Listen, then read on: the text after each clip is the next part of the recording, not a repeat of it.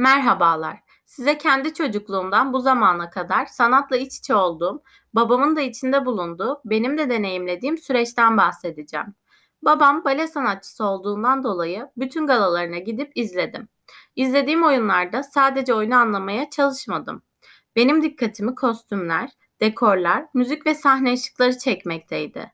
Bize sadece oynanan iki perdelik bir oyun gibi görünse de sahneye çıkana kadar neler yaşandığını, dans, kostüm, müzik, seslendirme provalarının alındığını, bu işin de bu kadar kolay olmadığını ve aylarca çalışmalar yaptıklarını anlatmak istiyorum.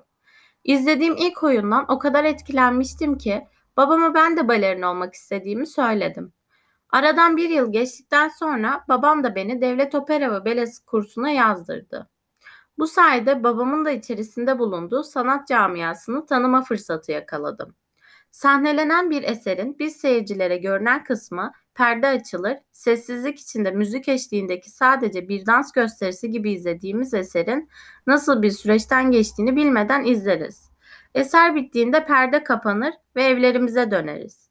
Bu seyircinin gördüğü kısmıdır. Hiç kimse eser sahnelenene kadar neler yaşanıyor, hangi aşamalardan geçiyor diye düşünmemiştir. İşte bu uzun soluklu sürecin başında koreografi gelmektedir. Bu kısımda sürecin nasıl ilerleyeceğini, oyunun konusunu, müziğini, ışığını, kostümünü belirlemektedir. Koreografi kelimelerin ve duyguların fiziksel dışa vurumudur. Her an ve her hareketin bir anlamı vardır. Bu hareketler tekrar edilip durulsa bile dansçılar her anı ilk defa yaşıyormuş gibi duygu ile sergilemelidir.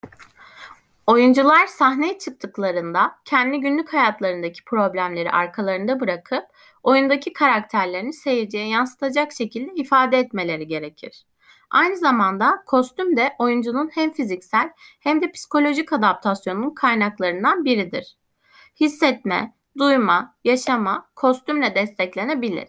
Sahnedeyken ortaya konan her duyguda oyuncunun üzerinde taşıdığı kostümün etkisi vardır.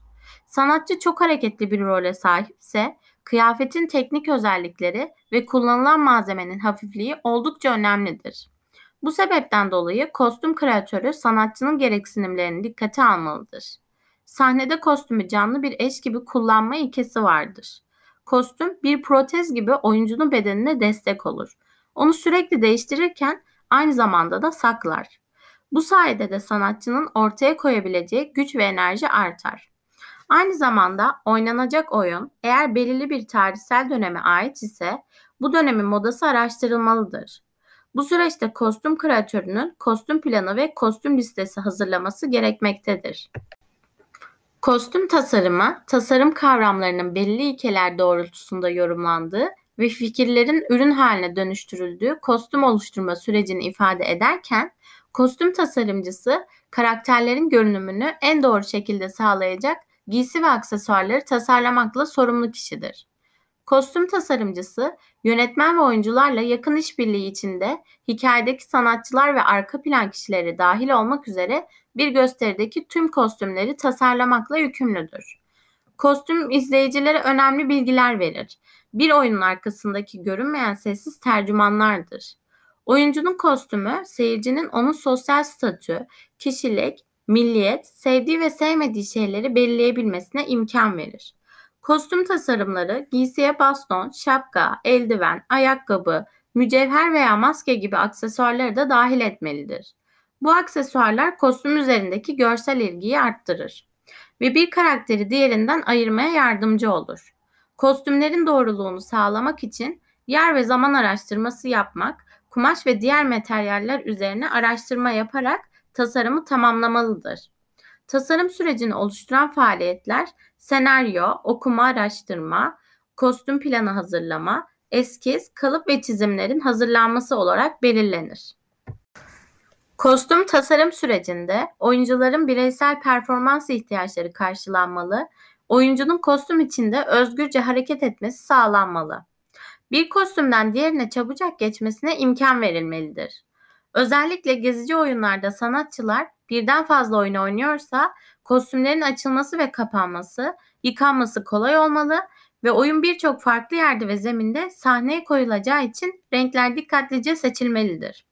Kostüm tasarımının kuvvet, ritim, duruş, eğilme, bükülme ve esneklik ile sağlanan hareketi dikkat edilmelidir.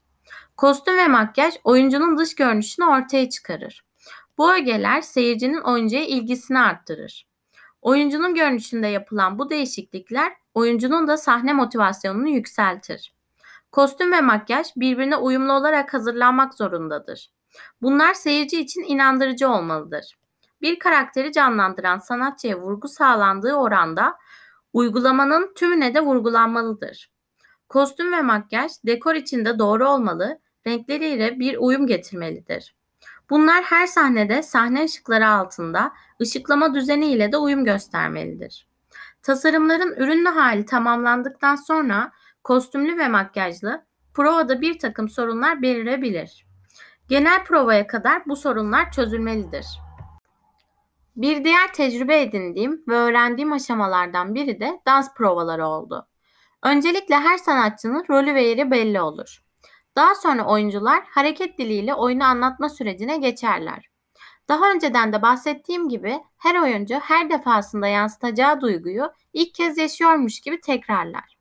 Bütün bunların içindeyken matematiğin de hayatın her dalında yer aldığını görmüş oldum. Provada bütün adımların sayı eşliğinde matematiksel bir sistem üzerinden anlatıldığını ve buna göre prova edildiğini gördüm. Biraz da kıyafet seçiminden bahsedeceğim. Oyunun tarihine uygun olarak kostüm eskizleri kreatörler tarafından hazırlanır, sanatçıların hangi kıyafeti giyecekleri ayarlanıp vücut ölçüleri alınmaktadır. Çizimlerdeki o tarihsel kostümleri gördüğümde çok etkilenmiştim. Orada gördüğüm çizimlerin gerçek bir kıyafete dönüştüğünü hayal ettim ve heyecanlandım. Çizimlerin sahnede sanatçıyla buluşmasını sabırsızlıkla bekledim. Bu beklentimi karşılayacak kişiler de kreatörlerdi. Kreatörler bu sırada o dönemi doğru yansıtabilmeleri için tasarımlarında ufak detaylar vermelidirler. Kumaş seçiminde döneme ait kumaş cinsi kullanmalıdırlar. Yavaş yavaş oluşan kostümler, o tarihi esinti, renk geçişleri, aksesuarlar hepsi birbirini tamamlamalıdır. Tabii ki bu kostümlerde uyuşan sahne dekorda oyunda büyük rol almaktadır. Dekor da kostümler gibi o dönemi yansıtmalıdır. Başarılı bir gösteri için ışık, dekor ve kostüm ilişkisi iyi kurulmalı, oyunun atmosferi, ışıkla dekor değişimleri iyi yapılmalıdır. Fikir, form ve stille güçlendirilmiş dekor ve kostümler uygun malzeme ile tamamlandığında gösteri istenilen düzeye varılır. Işık gösteride renk tonu kaynağıdır. İşlevi ise aktör, eylem ve sahneyi aydınlatmaktadır. Dikkatleri asıl sanatçının veya bir yüz ifadesinin ya da önemli bir dekorun üzerinde odaklanmasında kullanılabilir. Bütün bu birbirine bağlantılı olan dans, kostüm, dekor, ışık, müzik, sahnelenmeye hazır hale gelmiştir. Sergilenecek oyun günü bütün ekip ilk sahneleriymiş gibi heyecanla perdenin açılışını bekler. Yapılan anonsla beraber perde açılır ve oyun başlar. Aylarca süren provalar, yorgunluklar ve birçok verilen emek 2 ya da 3 saatlik bir zamanda seyirciye sunulur. Sanatçılar ve arka plandaki ekip emeklerinin karşılığını eser sonunda gelen alkışlarla almaktadır. Sanatçılar da bu alkışlara karşılık olarak seyirciyi selamlar ve perde kapanır. Devlet Opera ve Balesi'nde bale sanatçısı olma hayaliyle girdiğim kursta sahne arkasındaki hareketlilik, kostümler, aksesuarlar ve dekorlar daha çok ilgimi çekmişti. Böylelikle çizimler yapmaya, oyuncak bebeklere kıyafetler tasarlamaya başladım. Artık gelecek için bir meslek hayalim vardı. Bu hayalim moda tasarımcısı olmaktı ve şu an hayalimi gerçekleştirmek üzereyim. Fakat bu hayalimle birlikte artık yeni bir hedefim oluşmuştu.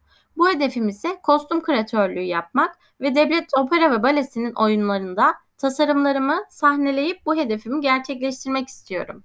Beni dinlediğiniz için teşekkür ederim.